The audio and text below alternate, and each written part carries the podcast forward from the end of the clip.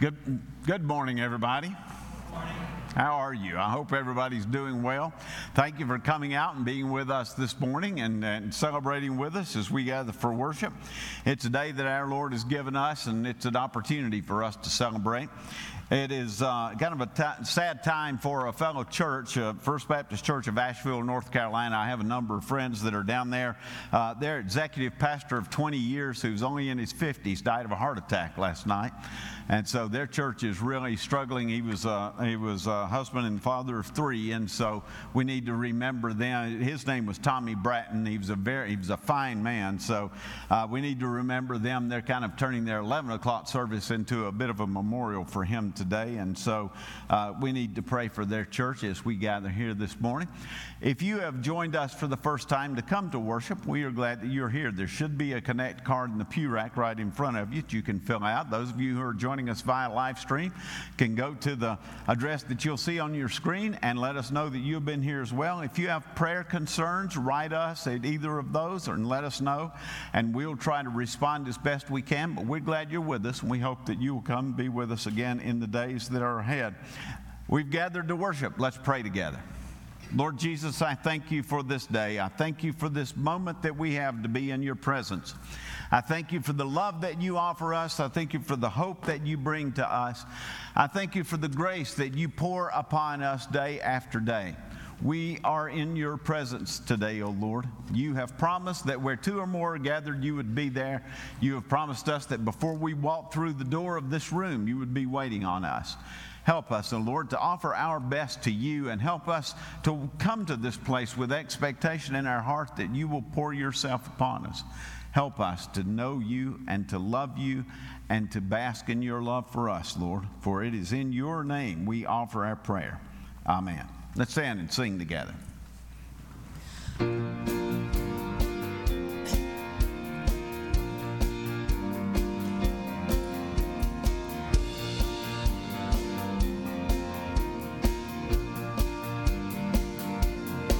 Casting my cares aside. I'm leaving my past behind. I'm setting my heart and mind on you, Jesus. I'm reaching my hands to yours, believing there's so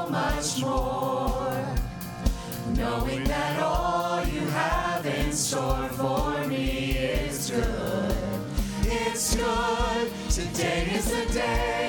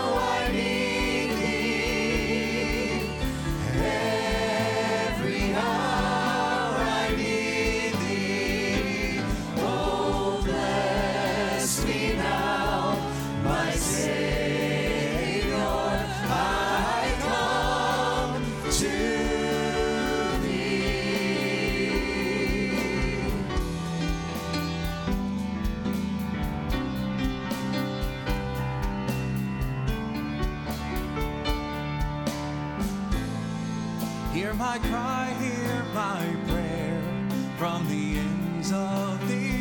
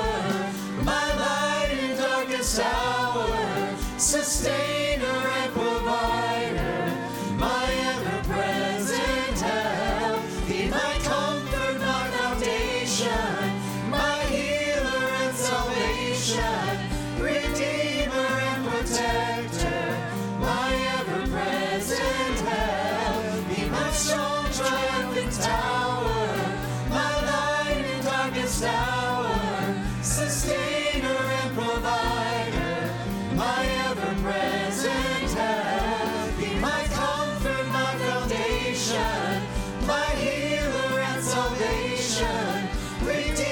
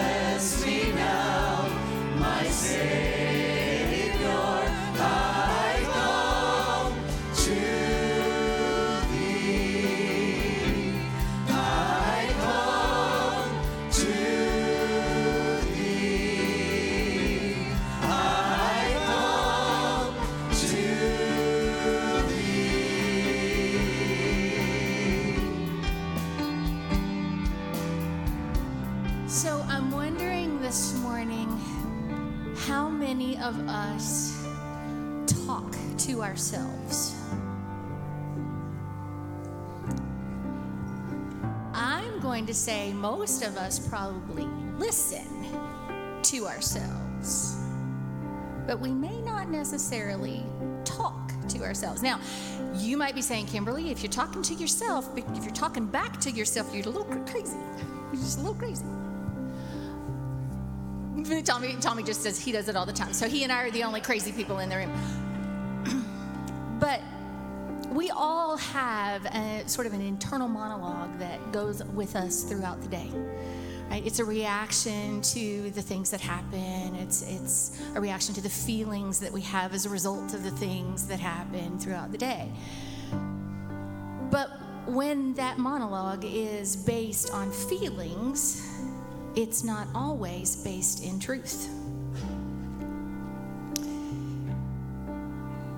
If I get up in the morning and I think, man, I don't I didn't sleep well last night, it's going to be a terrible day. Or today's going to be hard cuz I just don't feel great. I can counter that thought, that inner monologue with, but today is the day the Lord has made, and I'm going to rejoice and I'm going to be glad in it. I'm going to let Him lead me through the day. And when I come to a situation where my inner voice is saying, I can't handle this, this is just too much for me, can't do it. God, I need thee. I counter it with truth. I talk back to myself. I need you, God. I need your leading. I need you to be my comfort, my tower, my strength, my provider, my healer. You have the ability to see me through this. In Psalm 42, uh, the, the psalmist is very discouraged. There are 11 verses in Psalm 42, and the first 10 verses are very much, oh, woe is me, my life is terrible. Uh, the, the last verse, verse 11 of Psalm 42, is, says, he starts talking back to himself. Why am I discouraged? Why is my heart so sad? I will put my hope in God. I will praise him again, my Savior and my God. That inner monologue gets a little self centered, it gets a little uh, um, too focused on how we feel and not focused on who God is and who we are as a result of who God is. And so I'm going to challenge you this week to talk back to yourself. Tell yourself the truth, remind yourself of the truth. These songs are a great way to do it. We're about to sing a hymn that has some very old language in it. I'm going to translate a couple of phrases for you. Come, thou fount of every blessing, tune my heart to sing thy praise. When I get out of tune with the truth, God, bring me back to the truth of who you are. Tune my heart. Prone to wander, Lord, I feel it. God, I know I have a tendency to listen to that voice and not talk back to it. Remind me of the truth. Remind me who you are. Let's continue to worship and sing together. Come, thou fount of every blessing.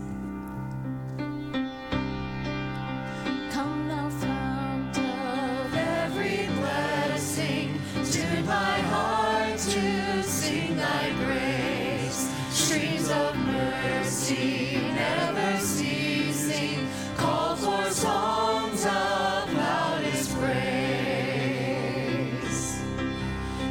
Teach me some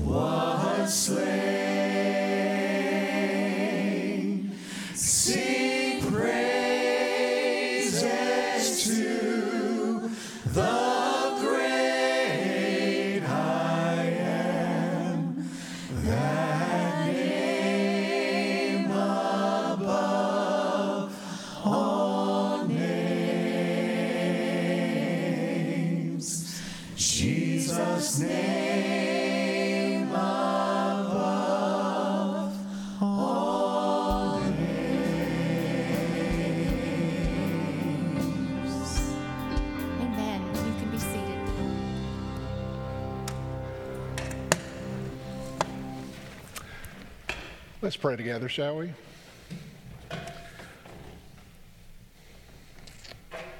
Oh God, you are indeed the fount of every blessing. You are worthy of our worship, and you are worthy to be praised. So we've gathered here in this place to seek you, to meet you, to listen to you, to worship you. And we are confident that you are here with us that you are here around us and that you are here within us. You know our innermost thoughts. You know the desires of our hearts.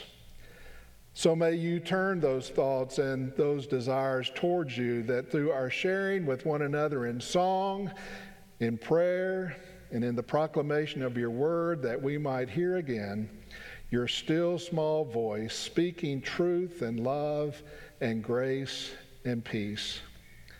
Illumine our minds and soften our hearts that we may recognize you and respond in joy and love and praise.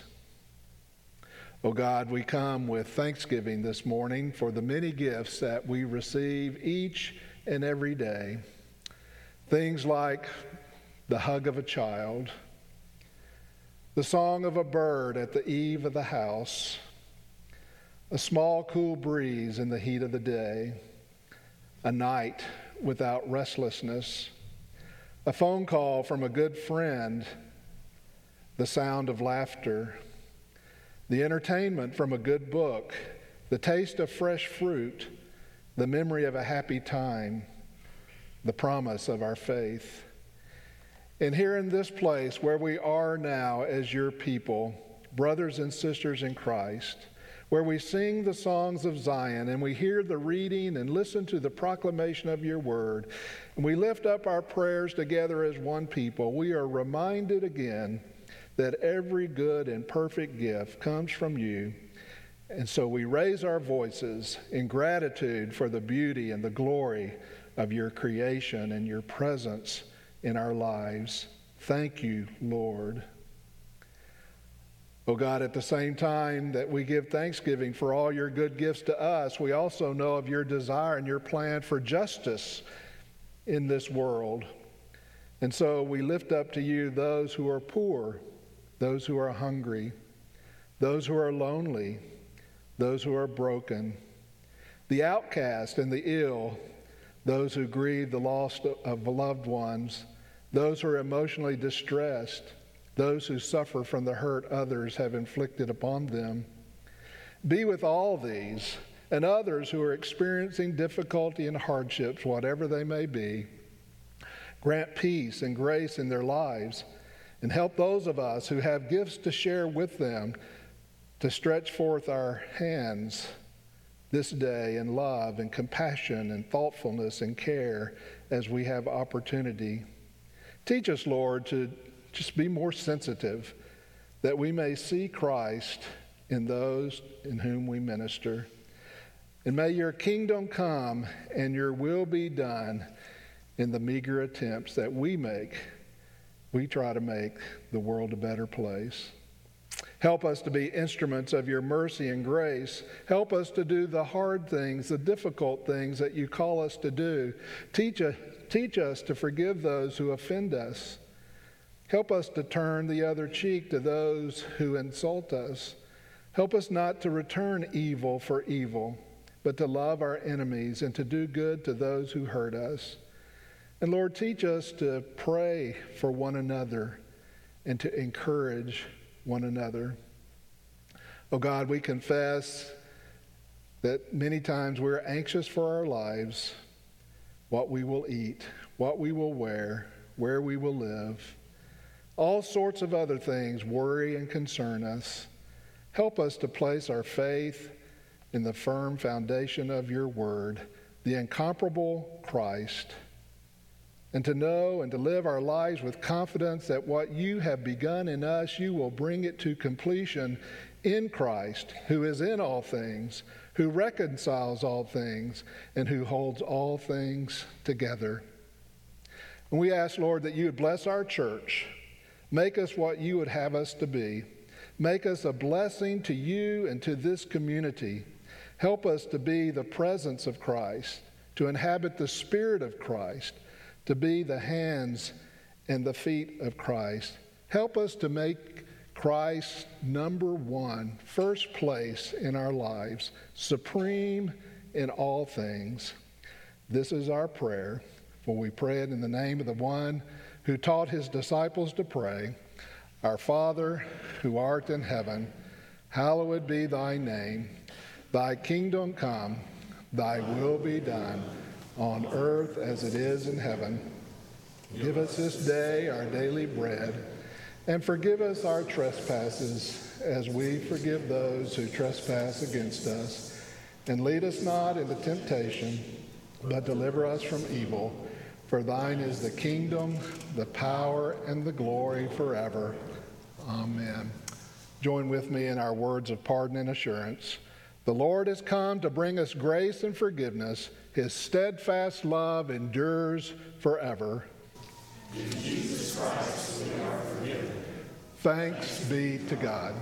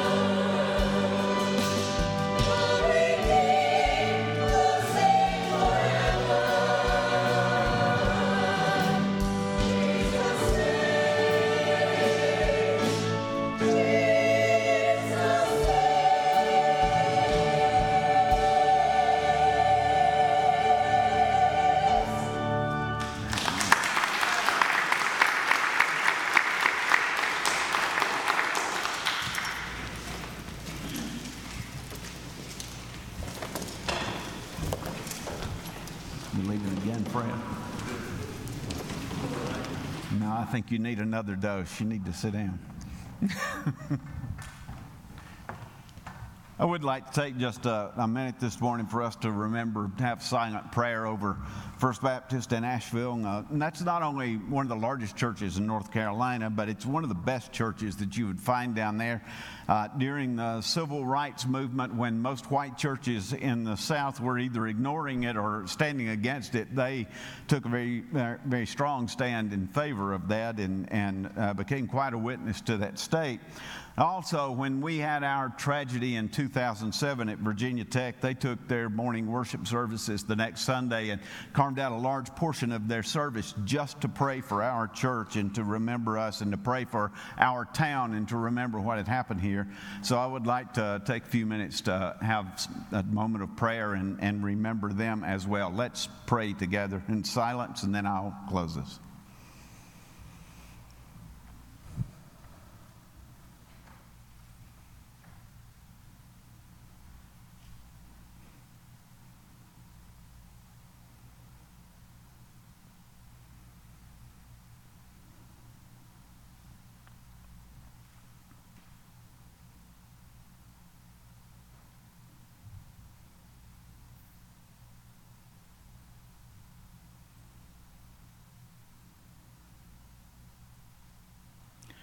Lord, if there is one thing that we know, it is that we do not know how life will turn for us. We do not know when those difficult times will come or when some joy will just flood our hearts in surprise. Joy has not flooded the hearts of our sister church in North Carolina today, nor has it flooded the, the souls of the family who has lost a loved one. We pray for the family of Tommy Bratton we ask you to be with them in, in your power and strength. Help them to know that they are not alone in their struggles, nor are they going to be alone in the days that are ahead. You will be with them, just as you hold Tommy close today, and, and he enjoys the reward of a life that has been well lived. So we pray, oh God, that they will enjoy the reward of knowing that they will never be forsaken by you you will be there to wrap your arms around their family and, and hold them close and to give them strength to keep going even in the midst of a great surprise that has wounded them deeply. We pray for First Baptist Church as they grieve the loss of a minister that they have loved dearly for 20 years, a man who has, who has brought stability to that church in some difficult times for them. We ask you to be with them and help them to know that, that that we are remembering them and that we are lifting them in our prayers this morning. We pray that they will be able to give a shining example of faith in the midst of the tragic, and that they themselves will be lifted as they try to minister to a family who is grieving and as they try to take care of each other in the midst of this grief. Help us to do all that we can to try to help them, Lord and help us to remember them day after day, not just once in this morning, but in the days that are to come. Let your spirit be upon them and let it be upon us as we try to lift them up. For it is in your name we offer our prayer today. Amen. Our scripture lessons today come from the Gospel of Luke and the Gospel of John.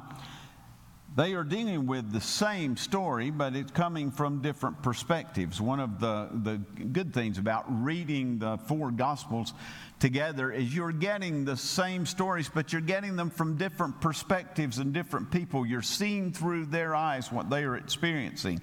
Uh, Luke and, and Mark were not there when this, these stories were written. They, they took their materials from those that they knew, from Paul, from Peter, from Andrew, and, and, and uh, Luke himself was, was purported to have been a very good friend of Mary Magdalene, so we can see this coming from her experience as well. At the same time, John was there and saw this himself, and he saw things in this story and recorded things that no one else did. And so today we're putting these stories together to, to piece together something that I think we need to focus upon. Our first passage comes from Luke chapter 22, beginning with verse 24. Then they began to argue among themselves about who would be the greatest among them.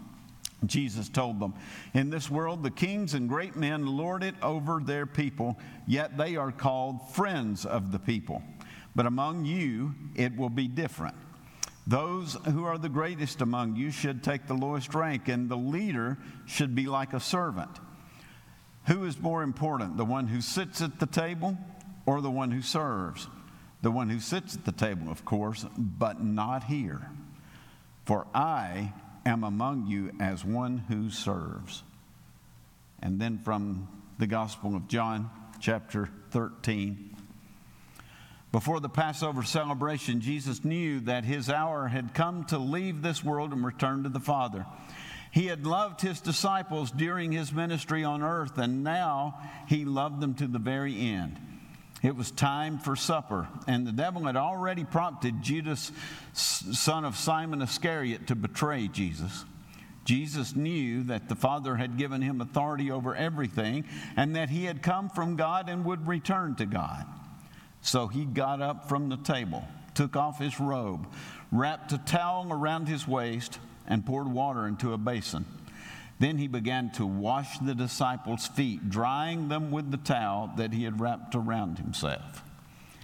After washing his feet, after washing their feet, he put on his robe again and he sat down and asked, Do you understand what I was doing?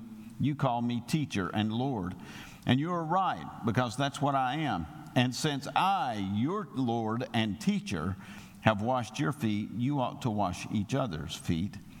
I have given you an example to follow. Do as I have done to you. The word of the Lord. Thanks be to God. Toward the end of his life, Dr. excuse me. Dr. Albert Einstein did something that was a great shock to all of his friends. Einstein had always had two portraits up in his office. They were portraits of two of his most admired scientists. One was Sir Isaac Newton, the other one was James Clerk Maxwell. He loved those two men, the accomplishments that they had, and so he had had their portraits up ever since he had had an office. Now he was coming toward the close of his life and his career. He had a meeting in his office one day, and when everyone came in, they were shocked that those two portraits were gone. Instead of those two portraits, he had put up portraits of Mahatma Gandhi, the man who had led India to freedom, and to Dr. Albert Schweitzer, a Christian missionary and physician who was the greatest missionary in history to the continent of Africa.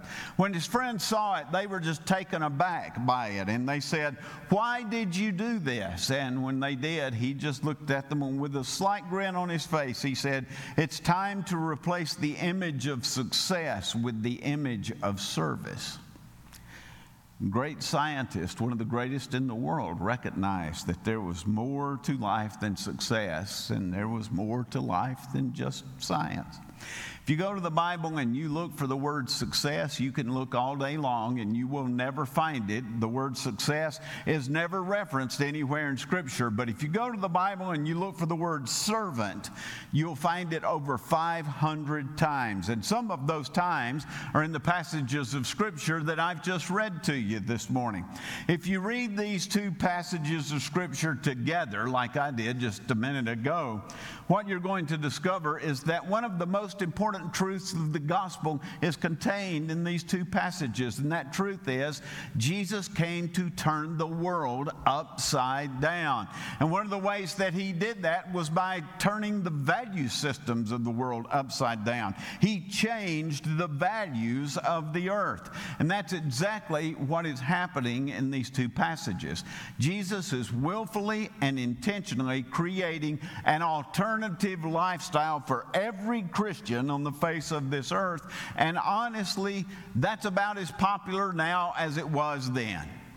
People didn't like it that night, and people still don't seem to like it until this day, but that doesn't change the fact that that's exactly what God was doing, and He was doing it very intentionally through Jesus Christ.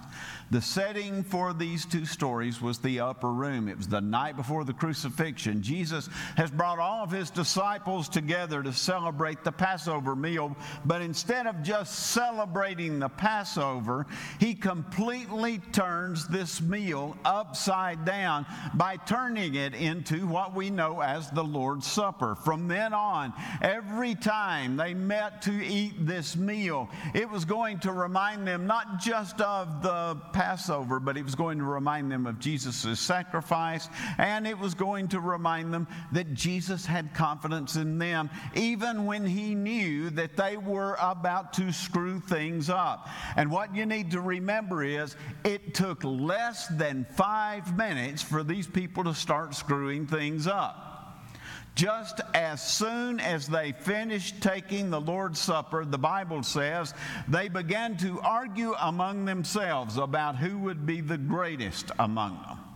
Now, get this picture, folks. Jesus is talking about dying for the sins of the world, and the disciples are arguing about who's going to get the first promotion in the new kingdom of God. They're wondering who Jesus is going to elevate to number one in the kingdom.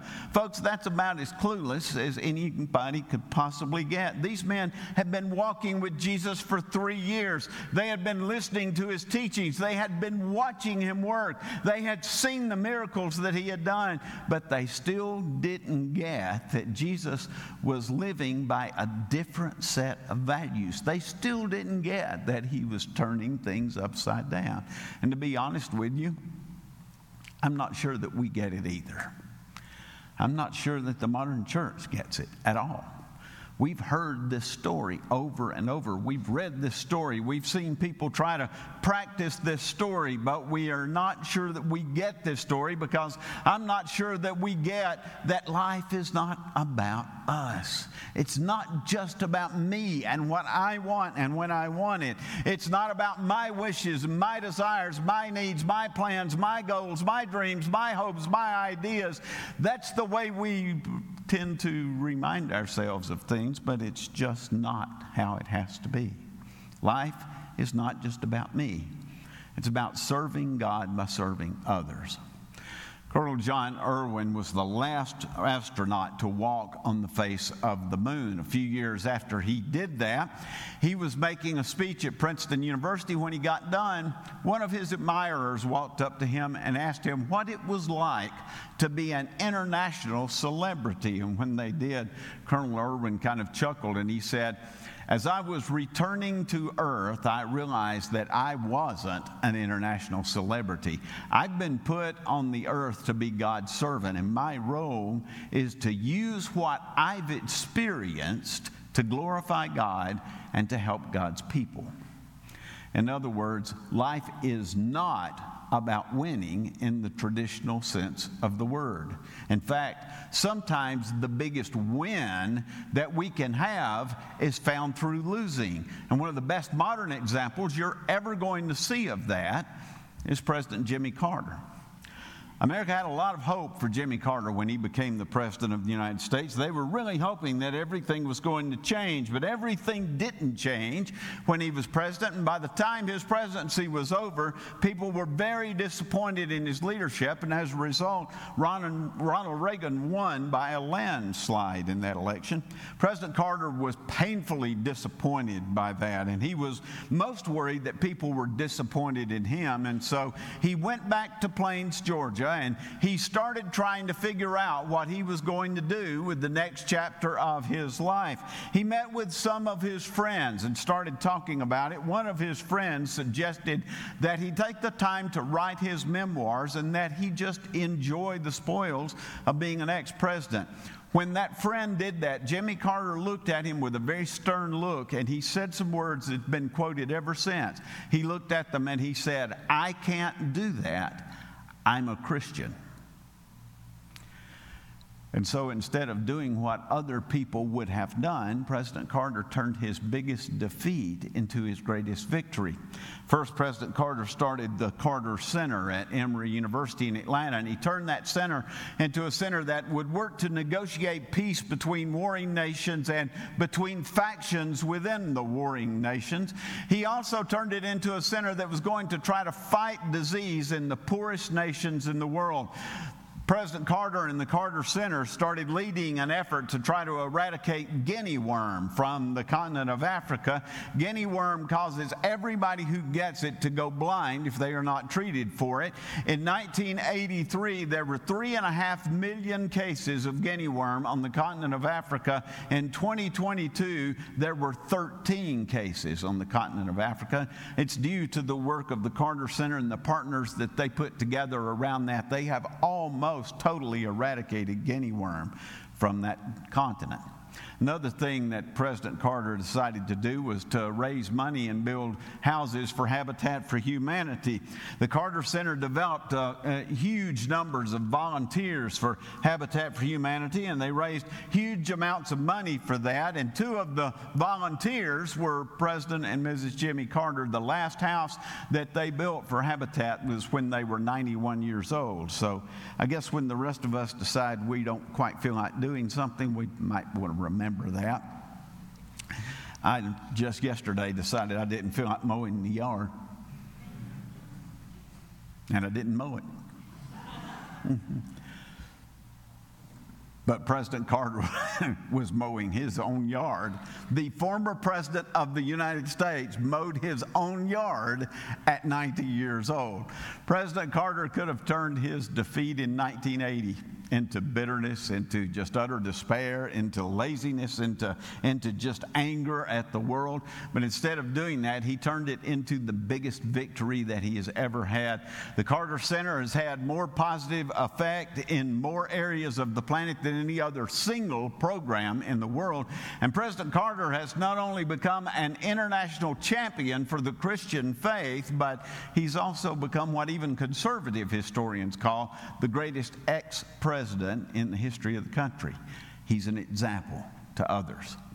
President Carter reads his Bible every single day. He's in hospice now and still reads his Bible every day. His guiding verse is Romans 8 28. For I know that in all things God works for the good of those who love him, for those who are called according to his purpose. he has lived out a good example of that verse. Life isn't always about winning in the traditional sense, but winning can be found in losing if we will remember that the Christian faith is always about serving. It's about a different set of values that's invested in the world. And most of the time, if you become a true servant of Jesus, then you are going to end up being a winner when it comes to the values of heaven. Christian winning is about servanthood, and Christian servanthood is about a new way of thinking. It's about seeing life through a new set of values and then living those values in the circumstances in which we find ourselves, no matter what is going on. It isn't about trying to shoehorn Jesus into whatever it is that we are wanting into our values and into our desires. It's about actually trying to live out the values of heaven in the circumstances that we find, where we find ourselves. That's what happened with Jesus. He turned things upside down. On Good Friday, the cross looked like it was going to be the ultimate defeat, but God took the worst day in human history and He turned it into history's greatest victory. And then He called the Jesus people to adopt a new way of thinking and a new set of values and to go into the world to try to change the world by being servants of God. Our job as Christians is to empower others by serving them. Or to say it differently, God wants us to change things by being on other people's side to try to help them win instead of competing with other people to try to help us win. That's what Jesus meant when he said, In this world, the kings and the great men lord it over other people, yet they are called friends of the people, but among you it will be different. Those who are the greatest among you will take the lowest rank, and the leader should be like a servant. For I am among you as one who serves. That was Jesus' way of saying that greatness in the kingdom of God was more important than greatness in the boardroom. Serving people is more important than bossing people. That's the lesson that Jesus was trying to teach his disciples when they were gathered in that room that night. These who were arguing about who was going to be in first place, they had to stand and watch in shock as the Savior of the world wrapped the towel around his waist and he started washing their feet. His disciples started arguing about who was going to be the prime minister of the new government. Jesus took on the role of the lowest servant in the room, a servant who would wash the dirt and the grime and the filth and the sweat and the mud off of the feet of a guest. The king started washing people's feet. And then when he got finished, he said, Do you understand what I am doing here? Which they did not. You call me teacher and Lord, and you're right, because I am that. And since I, your teacher and Lord, have washed your feet, you should wash each other's feet. I have given you an example to follow. Do as I have done to you. Jesus was doing two things that night. He was showing the disciples that his kingdom was going to be based on serving others through the love of God, and he was showing them a new face of winning.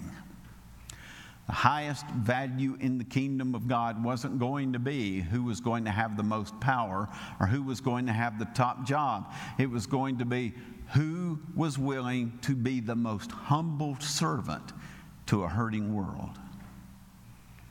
And humility doesn't come easy for those of us in America, particularly. It's not something that, that most people aspire to, but it is a reality of what our kingdom is supposed to be. Jesus was looking at those people and saying, if you adopt my value system, if you adopt this new way of thinking and living, it'll create a new face of winning for the whole world. One of my favorite writers on practical things is John Maxwell. Don't always agree with John on everything, but he's one of the top experts in effective leadership in the country. Maxwell coined a phrase a few years ago that's not always attributed to him. It's, he's still the one who said it first. It's become quite famous. He said, People don't care how much you know until they know how much you care. Maxwell does leadership seminars with, with major companies all over the world, and what a lot of them don't understand is that his entire program is built around teaching people the leadership style of Jesus, even if they don't see that. And when John does those seminars, he's trying to create a new model of winning in those companies. Maxwell has another phrase that he uses a lot. He said, To lead yourself, use your head. To lead others, use your heart. That's what Jesus is saying in these two passages of Scripture that we're looking at. Lead with your heart and treat others the way you want to be treated. If you do, people will follow you. Back in 1990, during the first Gulf War, the one that we call Operation Desert Storm, there were hundreds of thousands of troops in the Middle East who were getting ready to fight to try to liberate Kuwait from the Iraqi army. When Christmas came around, all of those military personnel were away from their families and, and they were sad and they were worried. They had no idea what this war was going to be like. The supreme commander of that operation was General Norman Schwarzkopf. General Schwarzkopf was himself a dedicated Christian. He had a ritual that he went through every morning. Every day he got out of his bed, he made his bed in true Army fashion, and then he read his Bible, he did his daily devotional, and then he would go to his office. But that day, on Christmas Day, General Schwarzkopf did something that nobody expected the Supreme Commander of the Allied Forces to do. He got dressed.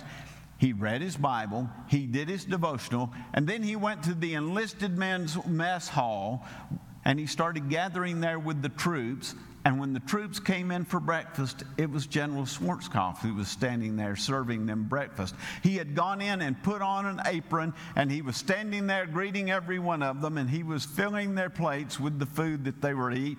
When they got finished serving breakfast, he went through the mess hall. He shook hands with every troop that was in that mess hall, and then he went in and helped clean up the kitchen, and then he went to the next mess hall and he served those soldiers lunch, and then he shook the hands of those those, those troops, and then he helped clean the kitchen. And then he went to another mess hall and he served those soldiers dinner, and he shook the hands of those troops and he helped clean the kitchen. And after every one of those servings, he got up and he told those men how much he was sorry that they were there on Christmas. He wished them all a Merry Christmas. He apologized to them for having to be away from their families, and then he thanked all of them for their service to their country and to that work. From 5:30 in the morning until 10 o'clock that night, General Schwarzkopf spent Christmas serving food and greeting the troops who were away from their families and who were about to go to war. A couple of years after that, a, a, veteran of the Gulf War was, was being interviewed on TV. Someone asked him what he thought made the most difference in that war. They thought he was going to say the, the, the air forces of the Allied nations. What he said was General Schwarzkopf. That veteran told the story that I have just told here this morning, and he talked about how much General Schwarzkopf cared about his troops. And then he said, We would have gone anywhere for that man after he did that. On the night that he was betrayed, Jesus got up from a table and he took a towel and a basin and he started washing the feet of his disciples. He could have had the lowest servant in the room do that job, but he didn't.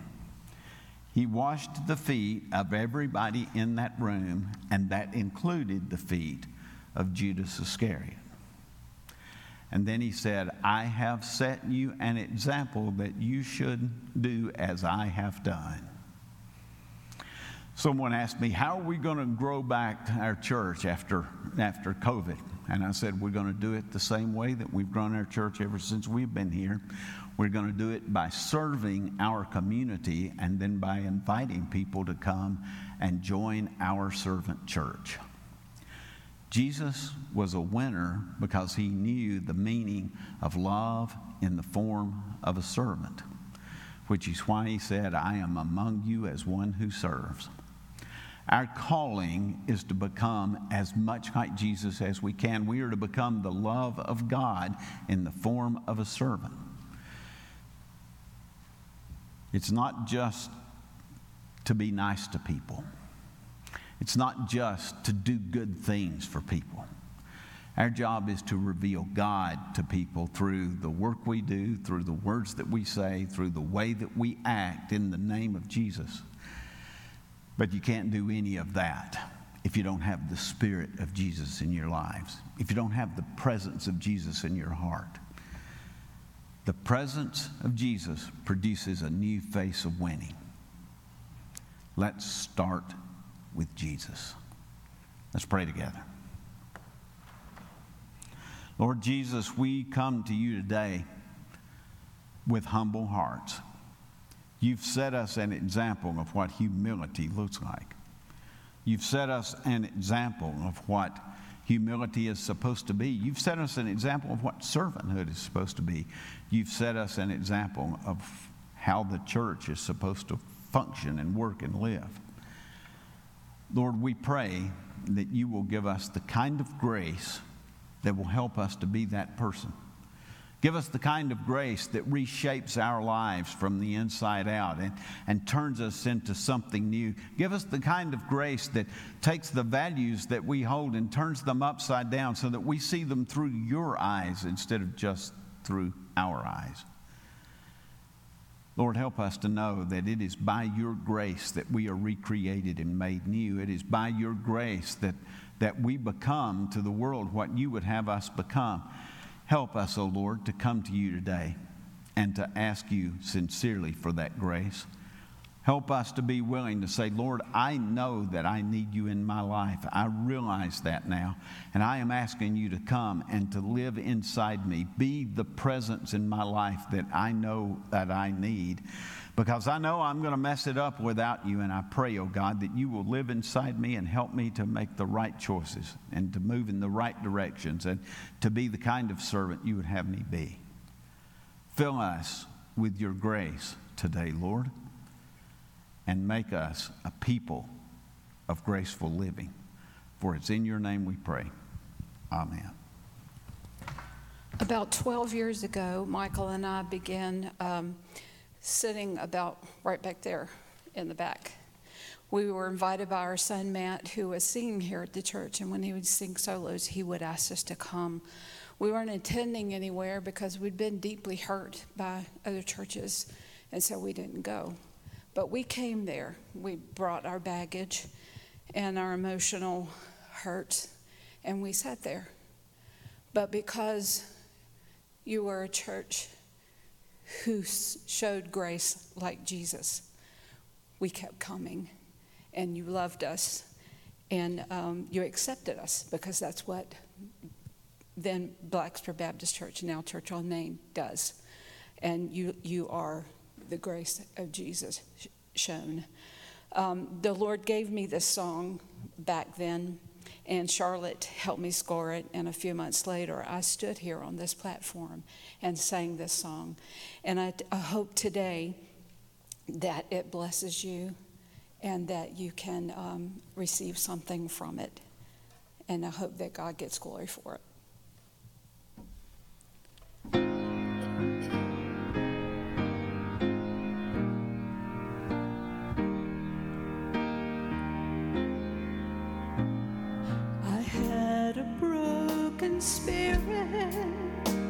I could not find my joy.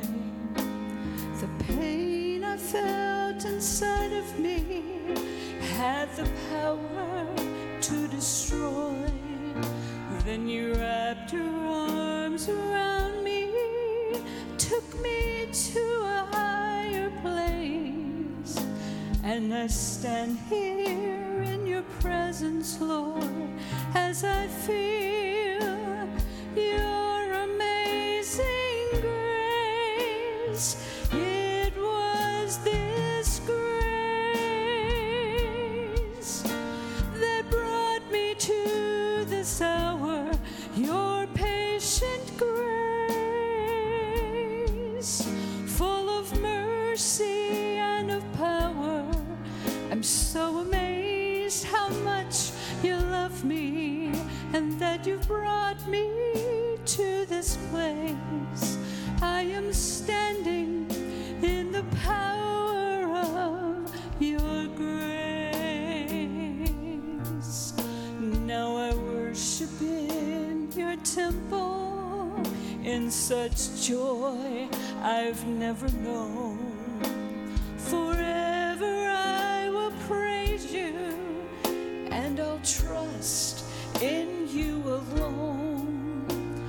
Strong right hand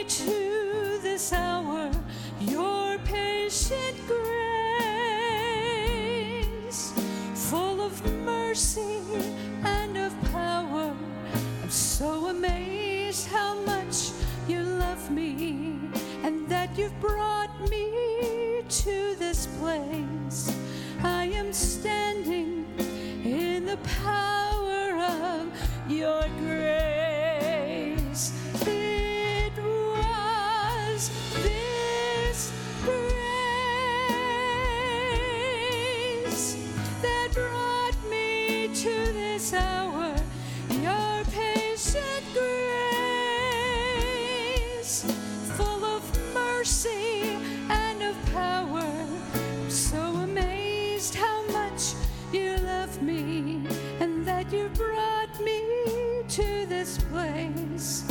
I am standing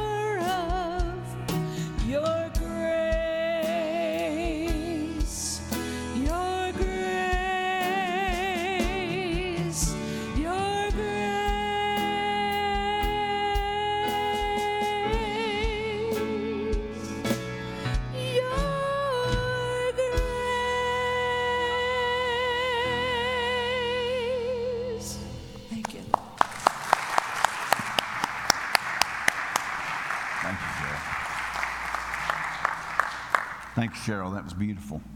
Cheryl's also written some of the anthems that our choir has done over the years. She's a very talented musician. She's brought those gifts to us, and we're thankful for that. Today, if you've come to this place and you've chosen to give your heart and your life to Jesus Christ today, then let some of us know that, and we'll try to help you with the next steps and the step of baptism and to, and to bring you into our church. If you have chosen to, to, if you would like to join our church and be part of our mission that we are on, let us know that, and we'll help you with that as well. But this is the day that our Lord has given to us. Let us go humbly into that day and let us do the best that we know how to do to be the servant that God's called us to be. Now may the Lord bless and keep you and make his face to shine upon you and give you peace this day and every day, now and forevermore. Amen. God bless you, everyone.